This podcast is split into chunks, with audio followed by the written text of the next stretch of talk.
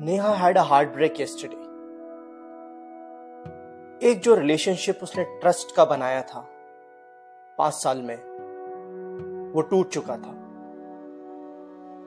उसका जो बॉयफ्रेंड था, जिससे वो एक साल में शादी करने की प्लान कर रही थी, वो उसको कॉल करता है और रिलेशनशिप को एंड करने का उसका जो डिसीज़न है, वो बताता है, क्योंकि वो किसी और लड़की के साथ इन्वॉल्व था।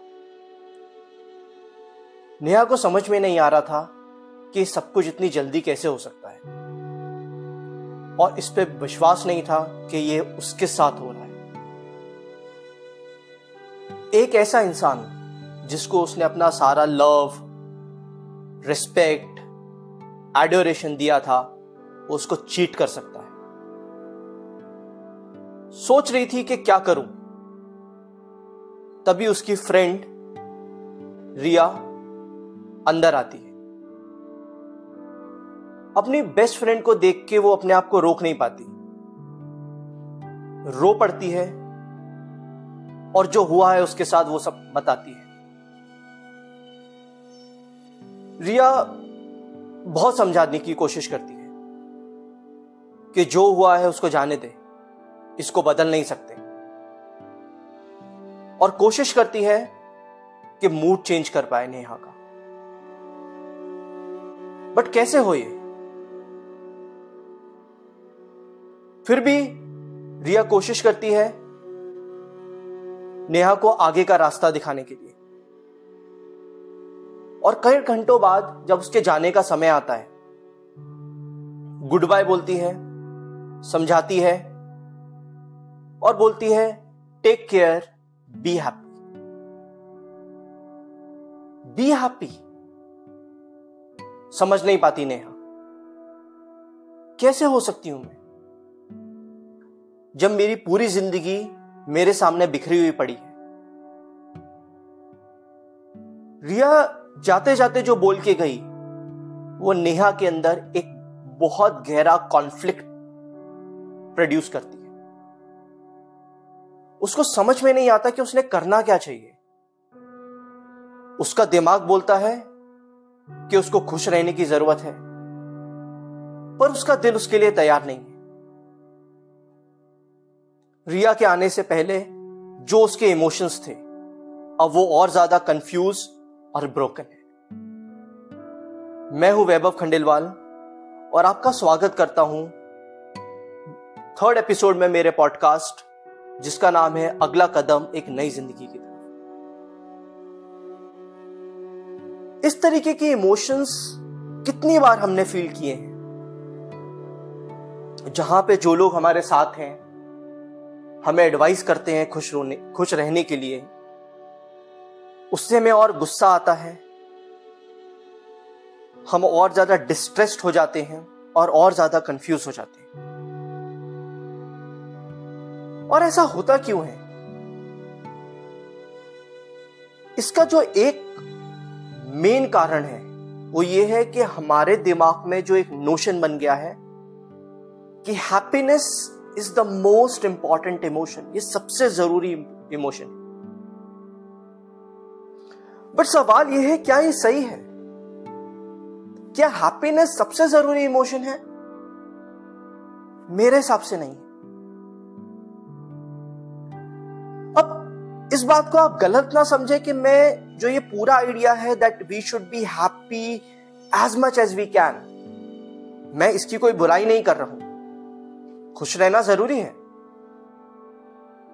पर मैं इस चीज़ के बिल्कुल अगेंस्ट हूँ, जहाँ पे ये आइडिया है कि हैप्पीनेस सबसे बड़ा इमोशन है, बाकी सारी फीलिंग्स और इमोशन से ऊपर उठ के। याद रखिए इमोशंस एडेप्टिव हैं। उसका मतलब क्या होता है?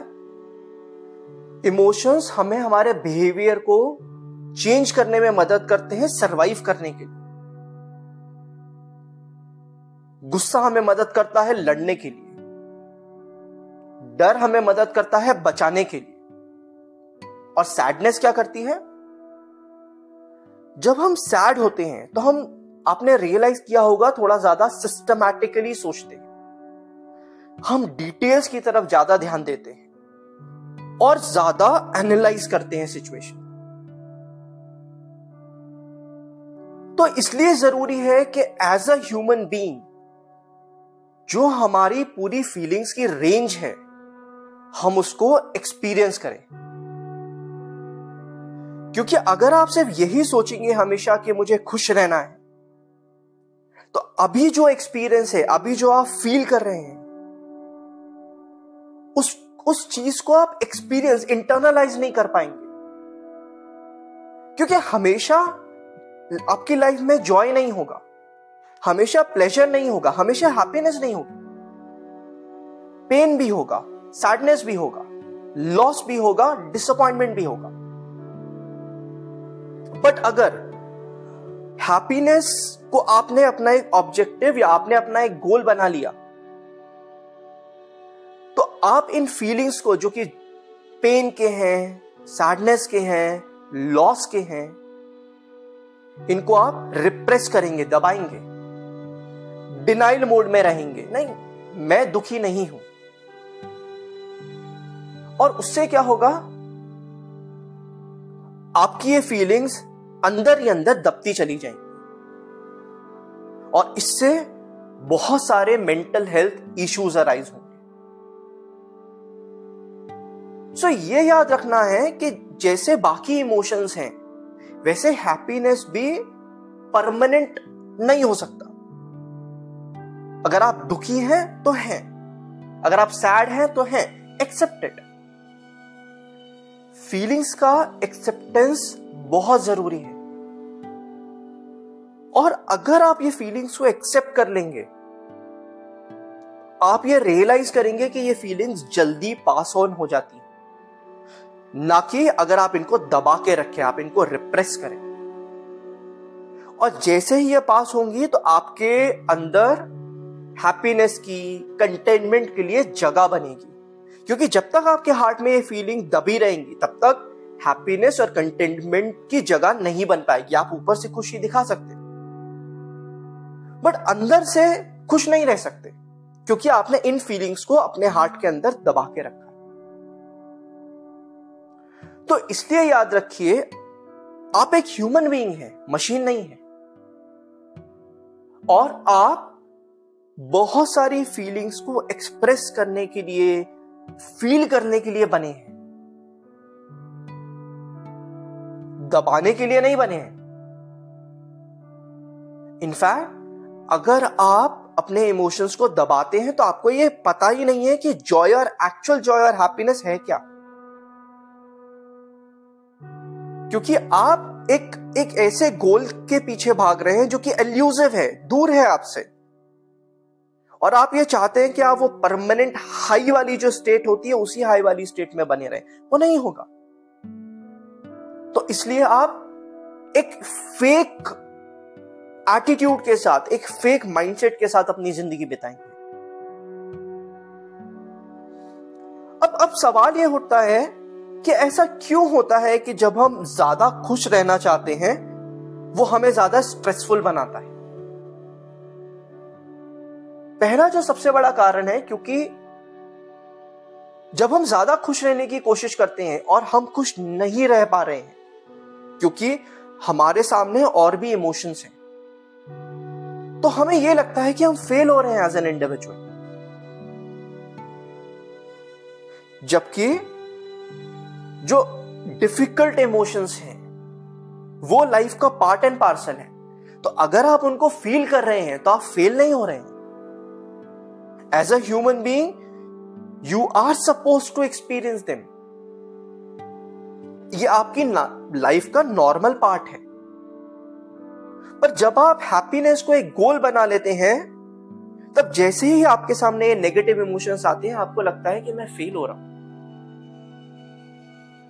दूसरा जो बहुत बड़ा कारण है, जो कि हैप्पीनेस पे ही फोकस करने पे आप अनहैप्पी होते हैं, वो ये है, क्योंकि आप अपने ऊपर बहुत प्रेशर डालते हैं खुश होने। और बट आपको यह समझ में आएगा कि आप किसी और के सामने फेक हो सकते हैं, अपने सामने नहीं हो सकते। और अगर आप अपने सामने फेक हो रहे हैं तो आप फीलिंग्स को दबाते जा रहे हैं, दबाते जा रहे हैं और फिर किसी की हेल्प नहीं ले पा रहे क्योंकि आपने सब लोगों को दिखाया है कि मैं खुश हूँ। तो अगर आप अपनी फीलिंग्स को हाइड करते हैं तो आप मदद कैसे लेंगे? नहीं ले सकते। तो इस चीज़ को याद रखिए फीलिंग्स को दबाना नहीं है। जो तीसरा एक बहुत बड़ा कारण है कि ये कॉन्स्टेंटली आप अपने आप को इवेल्युएट करने लग जाते हैं कि मैं कैसा फील कर रहा हूँ। आप हर मोमेंट पे देखते हैं, क्या मैं हैप्पी हूँ, क्या मैं खुश हूँ, या नहीं हूँ? और ये जो पूरा साइकिल है, वो ओवर थिंकिंग का साइकिल बन जाता है। एक्चुअली में खुश रहने की जगह पे आप परसिस्टेंटली कॉन्स्टेंटली सिर्फ़ यही सोच रहे हैं, यही एनालाइज कर रहे हैं, क्या मैं खुश हूँ, क्या मैं खुश हूँ, क्या मैं खुश हूँ? सो ये जब आप ओवर थिंक करने लग जाते हैं और हर चीज़ को इवेल्युएट करने लग जाते हैं तो आप हैप्पीनेस का जो इमोशन है, उसको फील ही नहीं कर पाते। तो इस इस प्रॉब्लम को सॉल्व कैसे करना है? जो सबसे बड़ा जो स्टेप है वो ये लेना है कि आपको इमोशंस को एक्नॉलेज करना पड़ेगा। आपको यह समझना पड़ेगा, मैं गुस्सा हूँ हूँ। एक्नॉलेज इट मैं सैड हूँ हूँ। एक्नॉलेज इट सो सबसे पहला जो रीजन जो सबसे पहला जो सोल्यूशन है इस प्रॉब्लम का, वो है एक्नॉलेज जब आप इस चीज़ को एक्सेप्ट कर लेंगे, उस मोमेंट ऑफ़ टाइम से ही आप एक पॉजिटिव फ्रेम ऑफ़ माइंड में आ जाएँगे। जो दूसरा बड़ा सोल्यूशन है, वो ये है कि जो कारण है, जो कॉज है, उसको कन्फ्रंट करिए। Sadness anger disappointment are symptoms but cause क्या है? हम ज़्यादातर सिम्टम पे फोकस करते हैं कॉज पे नहीं करते। तो इसलिए ये ऑब्ज़र्व करना बहुत ज़रूरी है कि कॉज क्या है। अगर आप कॉज बदल सकते हैं, बदलिए। नहीं बदल सकते, छोड़ दीजिए। एज एन ऑब्जर्वर विजुअलाइज करिए सिर्फ़ उसको। तीसरा, जो इस इस प्रॉब्लम को सॉल्व करने में आपकी हेल्प करेगा, आपका जो रिस्पॉन्स है, उसको ऑब्ज़र्व करिए। देखिए कि आप यहाँ तक जो पहुँचे हैं, कैसे पहुँचे हैं? आज जो गुस्सा है, जो डिसअपॉइंटमेंट है, जो सैडनेस है, वहाँ तक जो आपकी जर्नी है, उसको ऑब्ज़र्व करना है और उस रिस्पॉन्स को ओन करना है कि मैंने किया है, ये मेरा है। और आगे जाके मैं इसको कैसे प्रिवेंट कर सकता हूँ? कुछ हो सकता है कि अनअवॉइडेबल हो, जैसे ग्रीफ है। तो उसमें आपको यह एनालाइज करना होगा कि मेरा बिहेवियर क्या था? और कैसे मैं अपने इमोशंस को बेटर मैनेज कर सकता तो सबसे बड़ी चीज़ है जो आपको यह सोचनी है कि अगर मैं खुश नहीं हूँ तो कोई प्रॉब्लम नहीं है। अगर आप लो फील कर रहे हैं, खुश होने की कोशिश मत करिए। उनके थ्रू लिव करिए। रोना आ रहा है, रोइए। बट याद रखिए, इससे होगा क्या? इससे आप ज़्यादा फास्टर बाउंस बैक कर पाएँगे। तो इसीलिए सैड है डिसअपॉइंटेड है लॉस्ट है अलोन है इमोशनली वीक फील कर रहे हैं, कुछ भी फील कर रहे हैं इसमें से। तो इसका मतलब क्या है? आप ह्यूमन हैं अलाइव हैं। अशेम्ड होने की या शेमफुल होने की कोई ज़रूरत ही नहीं है। मास्क मत पहनिए चेहरे पे। इमोशंस की डुअलिटी में नहीं रहना है हमें। जब आप अपने इमोशंस को एक्सेप्ट करने लग जाएँगे, अपनी इमोशनल इनसिक्योरिटीज को और फियर्स को एक्सेप्ट करने लग जाएँगे, उनके थ्रू ग्रो करेंगे। जब आप डुअल इमोशंस में रहने की कोशिश करेंगे, दुखी हूँ, पर फिर भी खुश रहना दिखा रहा हूँ तो आप कभी खुश नहीं रह सकते। आप उन इमोशंस में पिसते चले जाएँगे। कबीरदास जी ने कहा है, चलती चक्की देख करी दिया कबीरा रोए। दो पाटन के बीच में साबुत बचा न कोई अर्थात, दो पाटों के बीच में मतलब दो पत्थरों के बीच में कोई साबुत नहीं बचा है। पहले जब चक्की हुआ करती थी तो पत्थर की चक्की होती थी। उसमें आप गेहूँ डालते थे और जब पत्थर चलते थे तो गेहूँ पिसता था। तो अगर आप दो इमोशंस के बीच में रहेंगे तो हमेशा पिसते रहेंगे। इसलिए एक इमोशन चूज़ करना होगा, एक इमोशन एक्सेप्ट करना होगा। अगर दुखी है तो खुश रहने की कोशिश मत करिए। एक्सेप्ट करिए। एक्सेप्टेंस के बाद फिर आगे बढ़िए।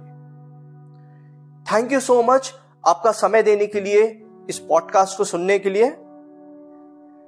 होप सो आज का ये पॉडकास्ट आपके इमोशंस को मैनेज करने में मदद करेगा।